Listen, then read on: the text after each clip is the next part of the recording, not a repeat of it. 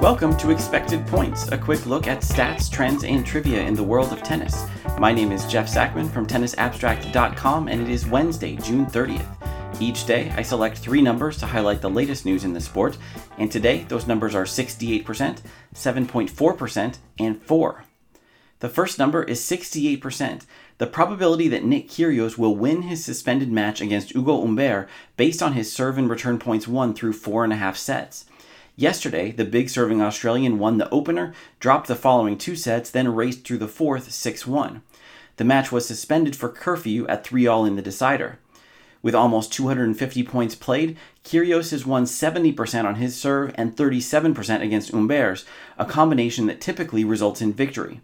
The 68% probability reflects the highly random, one set shootout nature of the resumption, and it ignores any pre match forecasts, such as the Tennis Abstract ELO based estimate that Humbert started the day yesterday with more than a 60% chance of advancing.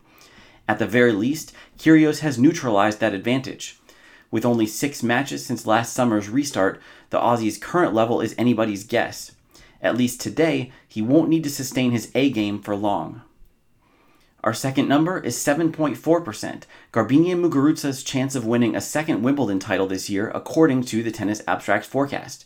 Muguruza demolished Fiona Ferro in only 51 minutes on Monday, and with the early exit of Petra Kvitova, she's the favorite in a wide open bottom half. The Spaniard scuffled through an injury riddled clay court season, winning only three matches on dirt and losing in the first round at Roland Garros to 81st ranked Marta Kostyuk. If the result against Ferro is any indication, she's feeling fine now. If history is any guide, the biggest danger to Muguruza at Wimbledon is an early stumble. Aside from her 2017 title and appearance in the 2015 final, she has lost in the first round twice and the second round three times. It would take quite an upset to add to that tally, as her opponent today is Dutch qualifier Lesley Pattinama Kerkhove, a player who has never cracked the top 140. Muguruza was one of the hottest players at the start of the season, and she still stands in sixth place in the single season WTA race.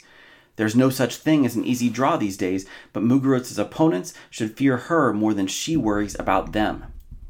Today's third and final number is 4, the career best ranking of Kiki Bertens. Bertens underwent surgery on her Achilles tendon at the end of last year, and she announced this month that 2021 will be her final full season. It's a sad end to the career of one of the WTA's most surprising late bloomers. In the spring of 2016, she headed to Miami as a 24 year old ranked outside the top 100.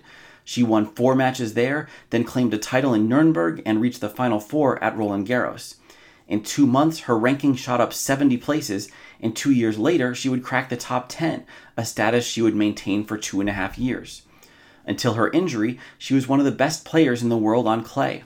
Yesterday, her Wimbledon career came to an end after a routine defeat to Marta Kostyuk. Bertens often flew below the radar, and even her farewell tour is likely to be eclipsed by other stories. But for those who were paying attention, the Dutch woman at her best was a fearsome competitor, and few players have improved so much in their late 20s. That's it for today's episode of Expected Points. Please let me know what you think about the show or suggest future numbers on Twitter at Tennis Abstract and every episode, as well as full transcripts, can be found at tennisabstract.com. Thanks for listening.